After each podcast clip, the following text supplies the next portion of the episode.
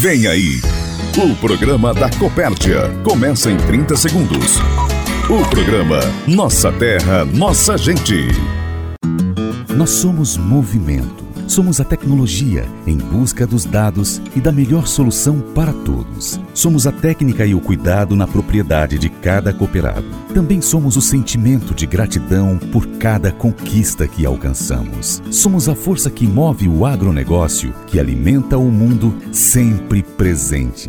Copérdia, vivendo o agro. Tudo o que sou vem do campo. Tudo o que somos vem do campo. Para aproximar associados, produtores e amigos, está no ar. Nossa terra, nossa gente. A Copérdia mais perto de você. Olá, Herter Antunes. Olá, associados, está no ar o programa Nossa Terra, Nossa Gente. O programa da Copérdia que você pode ouvir através de plataformas como rádio, site, aplicativo e o Spotify. Hoje é dia 1 de outubro de 2023. O Nossa Terra, Nossa Gente é um programa tradicional há 40 anos no ar que fala sobre a Copérdia, seus negócios, projetos e sua gente. Um programa produzido pelo Departamento de Comunicação, editado por Adilson Luckman e apresentado por Herter Antunes. Ouça agora o que é destaque no programa Nossa Terra, Nossa Gente. Atenção para os destaques do programa desse domingo. Diretor-geral Flávio Zenaro integrou comitiva que foi à China conhecer o modelo de produção de suínos e empresas de tecnologia. Copérdia participa de distribuição de mudas de árvores frutíferas em parceria com a Singenta no Dia da Árvore. Saiba por que é feita a análise de crioscopia do leite entregue à indústria na Aurora. Presidente Vanduir Martini fala sobre a formatura da primeira turma do projeto Inclusão Transforma. Esses assuntos nós vamos tratar no programa que está começando. E agora o presidente do Conselho de Administração, Vanduir Martini, diz que assunto ele vai tratar no programa desse dia 1 de outubro. Bom, meu amigo Herter, primeiro saudar você, saudar os colegas de trabalho que estão aqui, os nossos colegas das unidades, saudar todos os nossos produtores, cooperados, cooperadas, saudar fornecedores, prestadores de serviço, né? É, e todos os nossos clientes. Herter, hoje a gente vai falar de um programa que a cooperativa lançou há algum tempo e nós tivemos na última semana então a formatura desse grupo de pessoas é, e o nosso projeto chamado A Inclusão Transforma. Então vamos fazer um, um breve comentário para a nossa comunidade, para o nosso produtor, o nosso associado, também entender e saber que a cooperativa também tem esse tipo de trabalho e que a gente é, fica muito feliz enquanto cooperde, enquanto cooperativa, poder estar tá entregando um serviço é, dessa amplitude para essas pessoas que às vezes estão é, esquecidas ou essas pessoas às vezes estão isoladas é, das questões de formação, de capacitação e vamos comentar um pouco sobre isso. Nossa terra, nossa gente, o programa da Copérdia. O engenheiro agrícola e coordenador técnico de cereais da Copérdia, Darley Alebrant, participou do quinto simpósio sobre pós-colheita em Maracaju, no Mato Grosso do Sul, nos dias 20, 21 e 22. Assuntos como recebimento de grãos e deficiência de armazenagem foram pauta do evento, como explica a Lebrant. Foi um evento organizado pela Abrapós, é, o evento é, de pós-colheita do Mato Grosso do Sul, na sua quinta edição. É, e esse evento ele tratou de vários temas dentro da pós-colheita de grãos. É, tivemos manutenção, tivemos logística, tivemos qualidade, tivemos armazenamento, projetos, é, todos os temas ligados à pós-colheita de grãos, desde a parte da segurança do trabalho também foi abordada fortemente. É, foram três dias de evento e num desses dias eu tive uma palestra é, intitulada Qualidade de Grãos através da versatilidade e otimização operacional de unidades armazenadoras, onde foi falado e destacado que a qualidade de grãos ela depende muito em função dos processos e operações que uma unidade de grãos ela pode fazer. Não adianta você ter receber produto de qualidade do campo ou mesmo assim é, produtos que provêm do campo, se você não tiver processos de operações, se a unidade não estiver compatível com os seus fluxos, você não vai conseguir fazer o trabalho que é necessário fazer com os grãos dentro da unidade armazenadora. Isso precisa de eficiência, de agilidade, que vai trazer aí grande rentabilidade para a unidade de grãos. Um dos gargalos uh, que existe no Brasil hoje é a, a, deficiência de armazenagem. Esse tema também foi abordado? Com certeza, Herter. É, o Brasil produziu aí no último ano cerca de 315 milhões de toneladas de grãos. Nós temos uma capacidade estática hoje entre 190 a 200 milhões. É, o crescimento no último ano da produção ele foi em torno de 16% e a armazenagem ela cresce em média 2,5% a 3% no ano.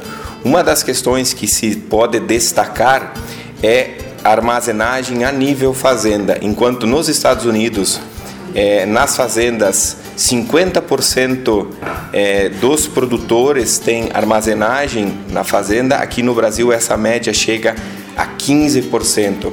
Então se teve uma preocupação muito grande é, em relação à armazenagem de grãos a produção ela está crescendo vertiginosamente ano após ano e a armazenagem de grãos ela não está conseguindo acompanhar, seja por investimento, seja por conhecimento, mas esse tema aí ele precisa é, ganhar mais destaque é, e pela importância que tem no agronegócio.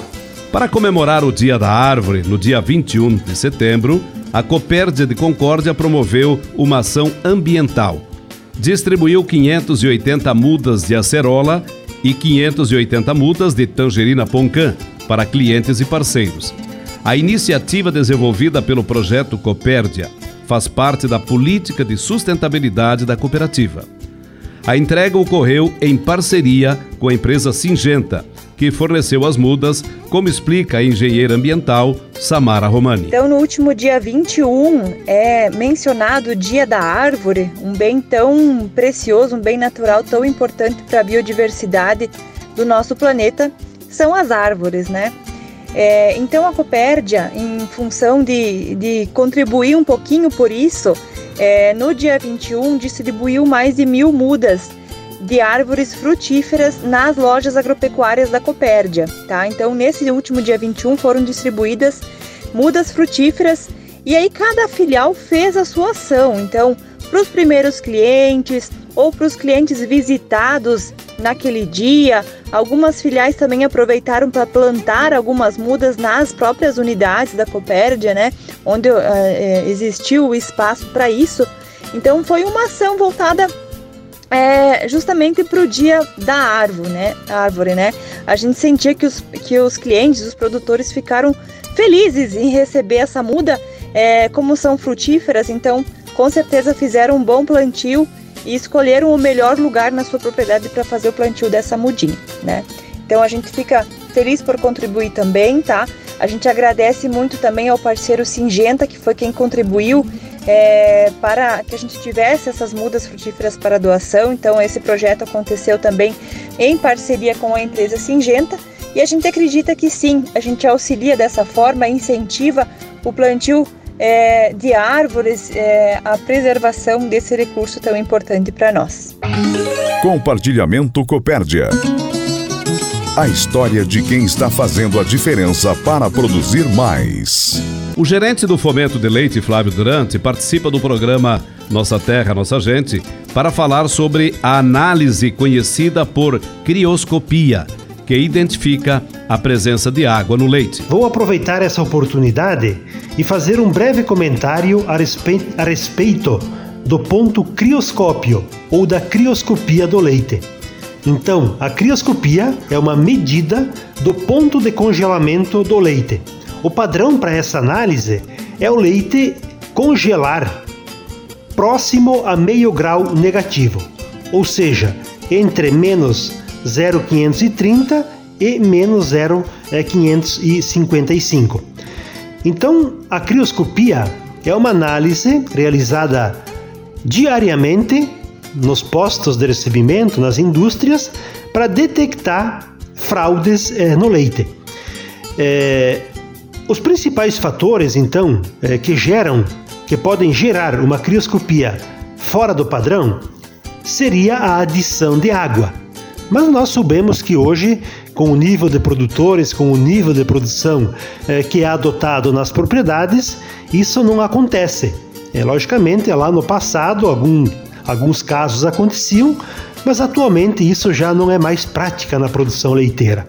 Mas outros fatores estão interferindo na crioscopia do leite.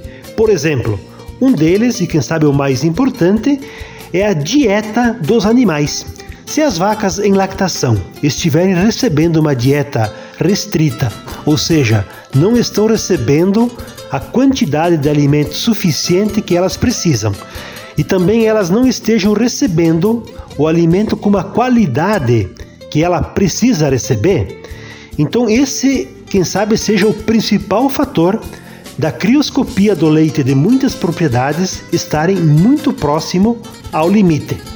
É, outro ponto importante que pode gerar uma crioscopia próxima ao padrão ou até fora do padrão é o manejo dos bebedouros, ou seja, é, vacas que não têm água disponível é, a todo momento, ou seja, animais é, que estão com bastante sede e num determinado momento do dia é, consomem uma quantidade de água muito grande e logo na sequência esses animais é, vão por ordenha, também pode alterar a crioscopia do leite. O conforto é outra coisa fundamental, em especial nesses dias de bastante calor, então é, precisa ser é, oferecer para esses animais um ambiente mais adequado, pelo menos é, um ambiente é, com bastante sombra, né?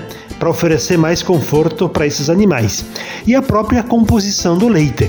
É, leite com baixo teor de sólidos é bem possível é, que a crioscopia do leite também esteja é, próximo ao limite. E também a estação do ano é um fator que é, atinge essa questão da crioscopia do leite. Mas eu estou mencionando esse assunto porque a situação atual é de que muito leite que está chegando aos nossos postos de resfriamento estão no limite é, da crioscopia. Então nós estamos é, acompanhando isso todos os dias, mas é possível que se esse quadro vier piorar um pouquinho nos próximos dias ou nas próximas semanas, que nós tenhamos leite descartado ou condenado em função da crioscopia estar chegando fora do padrão. E, logicamente, a crioscopia é uma análise é, semelhante a antibiótico. A gente vai identificar esses produtores que geraram essa condenação, caso aconteça, e o custo dessa condenação é, fica por conta é, dos produtores. É, nós estamos então é, monitorando isso todos os dias é, e nós recomendamos então ao produtor é, que mesmo estando no momento de dificuldade da atividade, mas os padrões de qualidade eles não mudaram, é, nós precisamos entregar uma, uma, uma matéria-prima é, dentro dos padrões de qualidade, não tem outro jeito. Então que os produtores é, deem atenção à alimentação adequada, ao manejo adequado, é, ofertem água de qualidade e à vontade em diversos pontos da propriedade, é, ofereçam conforto para os animais, é, para que a gente consiga então que essas propriedades consigam é, entregar, entregar esse leite é, dentro do padrão é, adequado de crioscopia. Você está ouvindo nossa Terra, Nossa Gente. O programa da Copérdia. O diretor-geral Flávio Zenaro participa do programa desse domingo para falar sobre uma viagem que fez juntamente com empresários, dirigentes cooperativistas e produtores à China com o objetivo de conhecer o sistema de produção de suínos, empresas de tecnologia, estrutura do setor primário e políticas do governo em relação às importações. Isso aí, Herter. Tivemos visitando então a convite da Cargill Nutrição Animal, juntamente com mais 31 profissionais aí, representantes de cooperativas, eh, de produtores independentes, de frigoríficos, que tem toda a cadeia produtiva do suíno, né? E também profissionais da Cargill. Visitamos a China, né? Porque a China porque a China hoje é o maior produtor mundial de suíno, né? de, de, de 114 milhões de toneladas de suínos que é produzido no mundo, a China produz 47 milhões, 49, enfim. Né? Então, olha a relevância. Né? E para o Brasil, né? Hoje a China é, importa do Brasil basicamente aí 23, 24% de toda a carne suína que ela importa, né? E que é um volume grande, né? muito embora o governo chinês tenha como diretrizes reduzir essa dependência é, do mercado externo para garantir a segurança alimentar, né? Mas ainda existe um grande volume é, de carne que é importado todos os anos. E o Brasil é o segundo maior é, exportador de carne para a China, só perde para a Espanha, mas está muito próximo aí, pela qualidade do produto brasileiro, pela competitividade que, que, o, que a produção de suínos do Brasil é, apresenta, a eficiência do produtor brasileiro. Né? Então a gente acredita que a gente vai crescer nesse mercado e vai ser oportuno então para o Brasil, né? Então a China que vem crescendo nas últimas décadas, que cresceu tanto, né? É, que res, representa uma importância tão grande para toda a economia do mundo, né? Para nós brasileiros, para a suinocultura em específico do Brasil, ela precisa ser observada com, com muita atenção, porque tudo o que acontece, tudo que vai acontecendo na China para os próximos anos tem um reflexo direto no Brasil. Né? Então todas as cadeias produtivas precisam estar acompanhando. Então esse foi o objetivo da viagem lá. Trocamos experiência com produtores, com um grupo de produtores, com representantes. Inclusive tivemos um evento com a presença do secretário eh, de Agricultura da, da, da, Embaixada lá da China, né, falando então dessa relação Brasil e China que já tem mais de 50 anos, né, e que a gente precisa estar tá olhando para o que, que vai acontecer então para os próximos anos. E através daí a gente consegue ter informação também para fazer os nossos planejamentos, orientar a nossa produção e como a gente vai se, por, se portar daqui para adiante, né? Então a oportunidade do mercado existe, porém a gente precisa estar ciente que cada vez mais o desafio de eficiência, como a gente sempre vem falando, ele é o fiel da balança. Hoje o Brasil é mais competitivo que a Espanha. Né? Porém, a gente não pode perder essa competitividade. Né? E a China se prevalece dessas oportunidades para comprar aonde o custo-benefício for melhor. Isso eles deixaram muito claro em todos os momentos. Né? E a própria China tem um desafio interno de melhorar a eficiência dela. Para você ter uma, uma ideia, enquanto que no Brasil estamos aí perto de 30 suínos vendidos por ano, né? a China não chegou nem nos 20. Então perceba aí que se a China melhorar a eficiência, ela consequentemente passa a depender ainda menos do mercado externo. Então tudo isso é, serve para nós é, dizer que a, a, China está voltando para uma produção muito tecnológica, pós-PSA, né? ela se, se, se reinventou na produção de suínos, reduziu muita quantidade de produtores, concentrando a produção e concentrando em granjas modernas, granjas tecnificadas, que à medida que agora o manejo for sendo mais eficiente, a produtividade também vai aumentando. Então a gente precisa estar preparado para isso, né? porque os próximos anos deverão é, mostrar essa capacidade de reação. E outro fator que é um pouco é, preocupante, vamos falar assim, diz respeito ao crescimento populacional da China, né? que ele está reduzindo ano a ano, ao ponto de que a partir de alguns anos, no ritmo que está, a população possa até começar a reduzir. E reduz a população, a população envelhece, o consumo também baixa, né?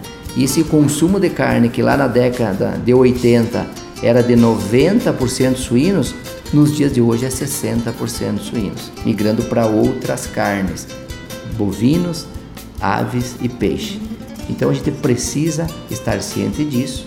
É um potencial mercado, mas nós não podemos perder a nossa eficiência e estar garantindo sim que a, a participação do Brasil nesse mercado, ela vai depender muito mais da capacidade competitiva nossa de cada ano do que propriamente do crescimento do mercado de lá. A mensagem de quem está à frente e junto com você na Copérdia. Recado do presidente. O presidente do Conselho de Administração, Vanduir Martini, está de volta ao programa no quadro A Palavra do Presidente.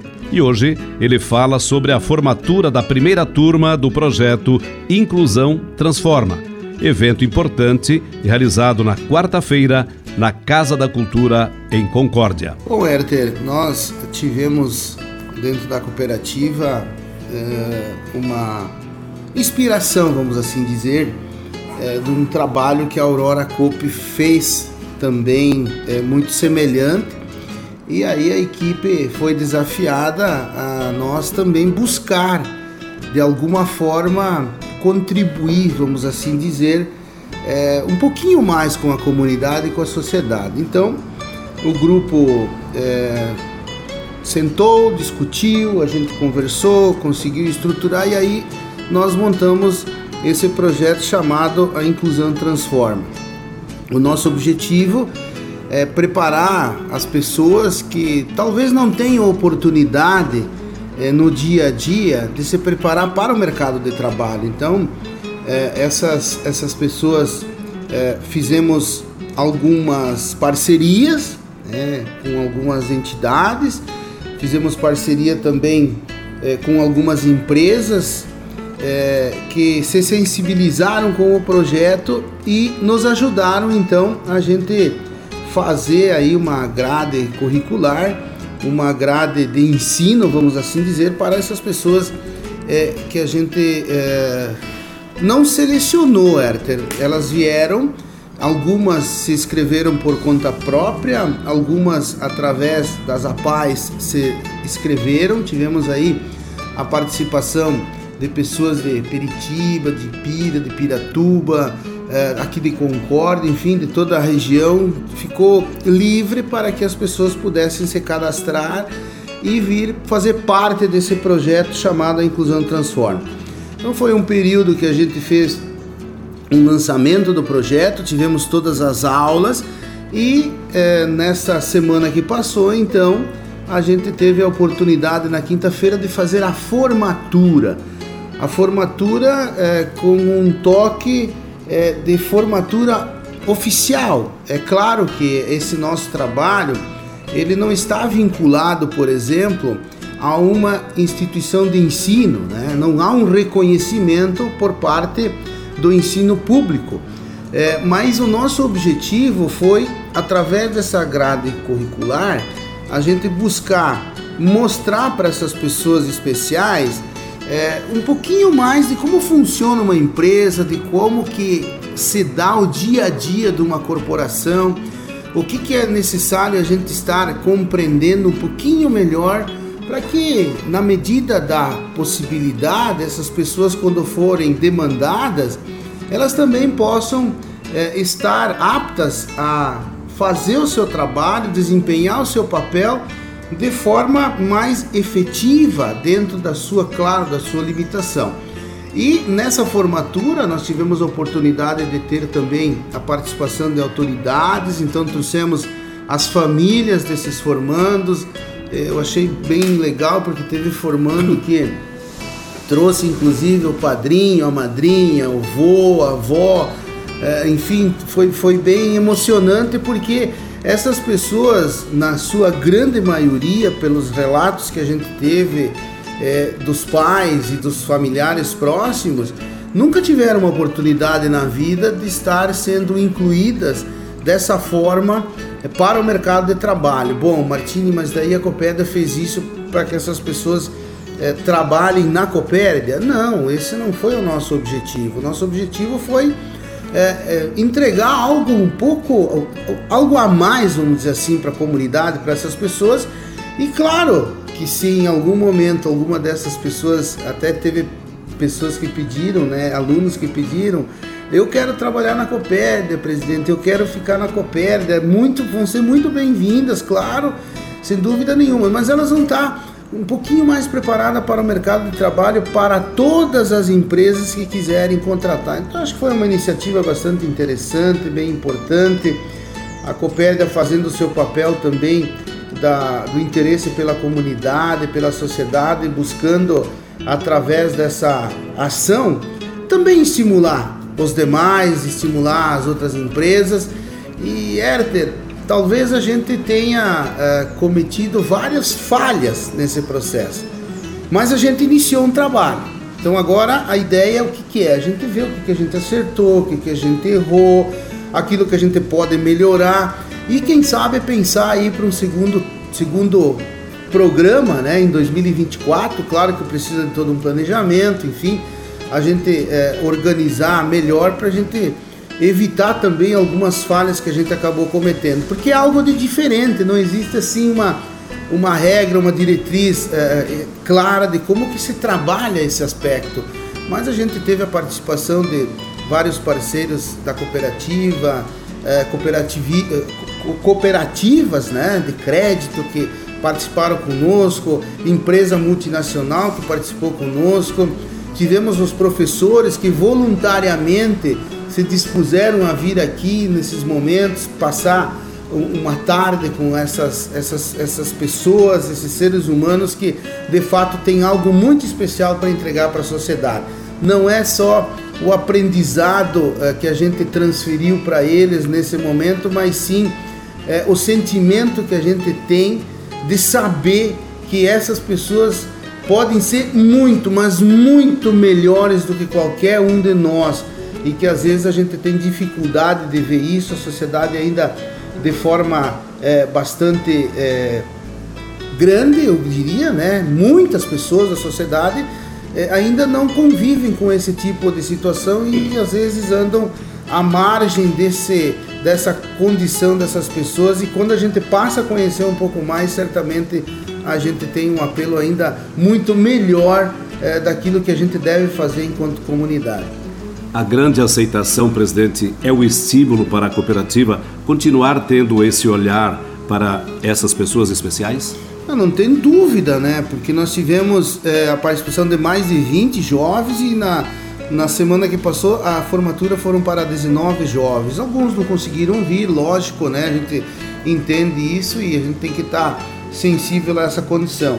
Alguns também iniciaram o programa e logo pararam, desistiram, porque a gente trata de algo diferente, né? Então a gente precisa realmente ter essa sensibilidade. Eu acho que essa sensibilidade, Herter, nos faz olhar para frente, para o futuro e determinar um novo programa, sim ou não.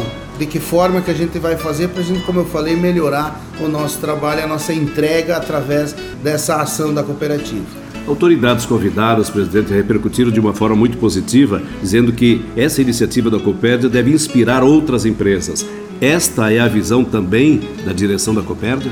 Não tem dúvida, né? Porque a, a, gente sempre imagina como é que se dá o primeiro passo, né? Ele é realmente ele é um pouco mais difícil, né?